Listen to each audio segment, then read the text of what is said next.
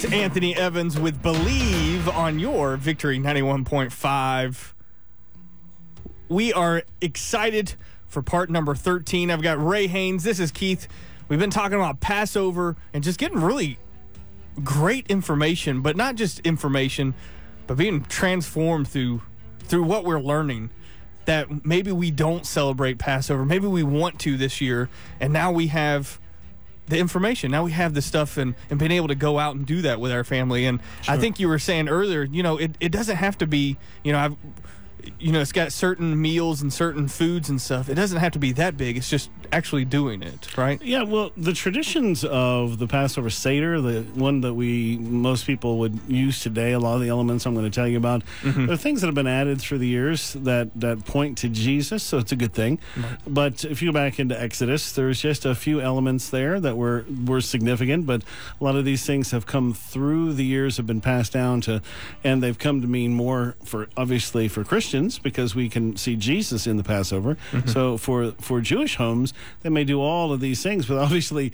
they most of them they don't have a clue what they're about now. As David always says, you know, we did this all the time, but we had no idea what it was. Mm-hmm. No one said this is this. So you know, the traditions won't get you very far, but draw near to Jesus will. Mm-hmm. And uh, I, I, tell you what, you can, because there's really no rules. You're not. This isn't the law being handed down to you. Go and do this thing. Uh, there's different times of your life. We have, you know, obviously when Corey was young, we did the Passover very differently. We I created a, a Passover for children, and mm. we did so that it would be something that you know she could grasp and encounter. And always remember part of it you have to eat uh, the bitter is very important so we used parsley in those days and she um, the first time she had parsley you know it's just ugh, you know for a little kid that's like no i remember her saying on one particular Passover. I, I don't, I can't do it. I said, I said you have to because you just have a taste, but it's to tell you how bad sin is, so you don't run to sin. And she said, "What if I don't sin?" I said, "Well, that would work. You think you want to try that?" And so I took her parsley and I put it in a, in a little Ziploc bag. And I think the next day she came, she said, "I didn't make it," and so I gave her the parsley, and I said, "This is what Jesus did for you because you fail. You're going to need Him." Mm. And so it's it's it's going back and remembering these things. And, you know, whether you're a child or whether you're an adult, there's never a point where you don't have to go back and thank Jesus a million times over that He has redeemed us, He has rescued us, He set us free from our oppressor, that is sin, and, and from the things that we love and desire that are evil, that are destruction. You know, as we said, we entered Egypt you know they were the the Hyksos people that were in charge were much easier to live with than the pharaohs of Egypt later would be, mm. and they weren't being persecuted and attacked and hurt. But everything that you start and sounds and looks good eventually turns back on you. And, and, so, whatever sin you think is desirable or tempting and you can't live without today, promise you it's going to take more and more and more control until you're worshiping that thing and it's got complete control over you. So, we encounter Passover for a, a, lot of different reasons. And these symbols we're going to go through here are just pieces of it. And everything, uh, whether you know it or not, is, is going to be profoundly important, pointing to Jesus. The next element is the matzah, the unleavened bread. The Israelites fleeing Egypt had no time for it to rise, so it's bread without leaven, which is which is our lives without pride and sin. So the Feast of Unleavened Bread begins the day after Passover, which will be tomorrow night, and is celebrated for one week, seven days. You get rid of all the yeast in your house. So and you have no regular bread for a week. At our house, it's great because I got to eat all of the Cleveland donuts. I had to clean them out. It was, it was my gift to the household to uh, take that out for them. Uh, why no leaven and and why do you have to eat with your clothes on ready to leave? And otherwise it's like with a coat on. You're ready to, garments ready to leave. Not just obviously you have clothes on but your your clothes that you would leave and go outside in. So the reason is we live clothed in Christ now in Christ and we no longer see sin as our home right? The Egypt was never going to be their home. It might have been, they might have had the house, they might have had the crops and the and the flocks, they might have all belonged to them, but it wasn't their home. And we can't let little sins creep into our lives and go unchecked because if we get distracted, we might find ourselves in the world, Egypt, while our people and God have left with our destiny. See, it's really easy to get left behind and stay behind and, and think, you know, uh, this is God gave this to me. He wants me to keep it. Sometimes it's it's time for you to move on, even though it's you know God said for you to go here and do this. There comes a time where He says, "Okay, it's time to move." The cloud goes, the the the pillar of fire moves, and you got to follow Him. So rather than just thinking of leaven all right? So that's very specific to what they're doing but if suppose you have you're in your family yeast is not your probably your sin area all right? But the purpose of passover is for you to find that. So what causes you to sin that you could fast from for the next week?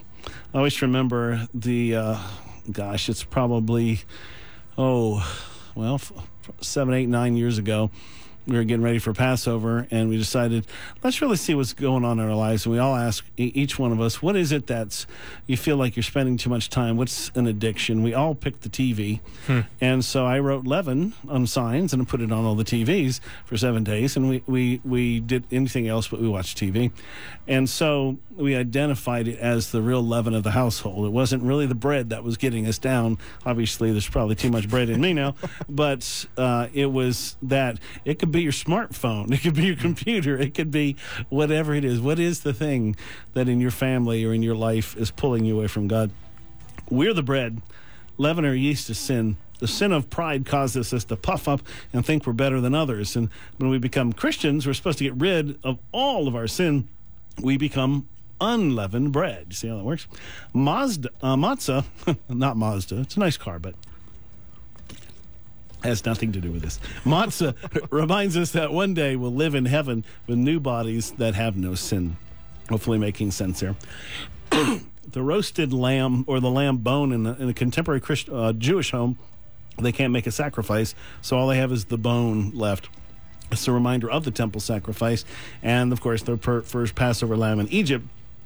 They don't eat the lamb but we do as Christians. You can serve lamb at your Passover because he is the lamb. We, mm. the lamb who was slain. He's sitting on the throne right now in heaven, and so we honor him as we look at that.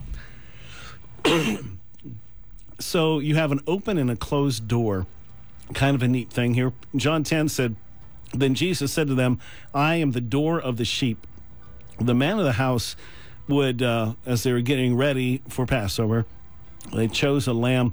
The man of the house would look into the face of the lamb and slit its throat. That hmm. sounds like a build up to the wrong ending. Hmm. But blood would run down on his feet and onto the ditch at the foot of the doorway. He would take the hyssop branch with one hand as blood ran down his arm, then the other arm, and finally the header as it sprinkled down on his head. So even just preparing that household in Egypt, the man of the house was going to look one, a little bit like Jesus one day, from head to hand to hand to foot. That was the door of blood. Four sides to the door. In the Passover service, there are four cups of wine for that very purpose. It represents the blood of the Lamb, Jesus. And it means four things be different, I will free you, redemption, and then there's a cup of praise or joy. You never fill the cups all the way full because you have to drink everything in the cup four separate times. Mm. That's a lot of any liquid. And if it's wine, you're drunk, and if it's juice, you're in a coma. So, uh, emptying the cup symbolizes that our joy is full. So you just partially fill a cup, and each time you're you're drinking this uh, and downing it to it's empty because you're saying, God, I want all of you. In essence, so the first cup, kadosh it's the first cup means be different in Hebrew, kadosh, and it's what the angels are saying in heaven holy, holy, holy. In Greek, uh, hagigos. The cup corresponds to the verse, I am the Lord, and I will bring you out from under the yoke of the Egyptians. So being different is a first step to being saved. So, as the saying goes, why are you trying so hard to fit in when you're born to stand out? This, as Christians, is a crucial part and why the Passover is important. Everybody's a sinner, but God is holy, and we cannot be close to Him with sin the punishment for sin is death, and Jesus died for us, was punished for us, so we can be close to God. And uh, one final one for here bitter herbs. You can use uh, horseradish, parsley for kids. Uh, recalls the bitterness of slavery. And traditionally, this is grated by hand by the man of the house till he begins to cry. Sin, uh, like the bitter herb tastes sweet at first, but then obviously it's bitter. So those are just a few more of the elements. And now uh, coming up next, we'll jump into uh, some of the, the things that you do in Passover. We talked about food as elements, and now there's things that you do also that point to Jesus. Awesome. If you have missed any of these portions of Ray's Passover teaching this year, you can go to the Victory Facebook page and click on those. He's also going to have all of his notes up there as well, and he's going to be able to be putting his podcast on Victory on Demand. Breakfast and lunch is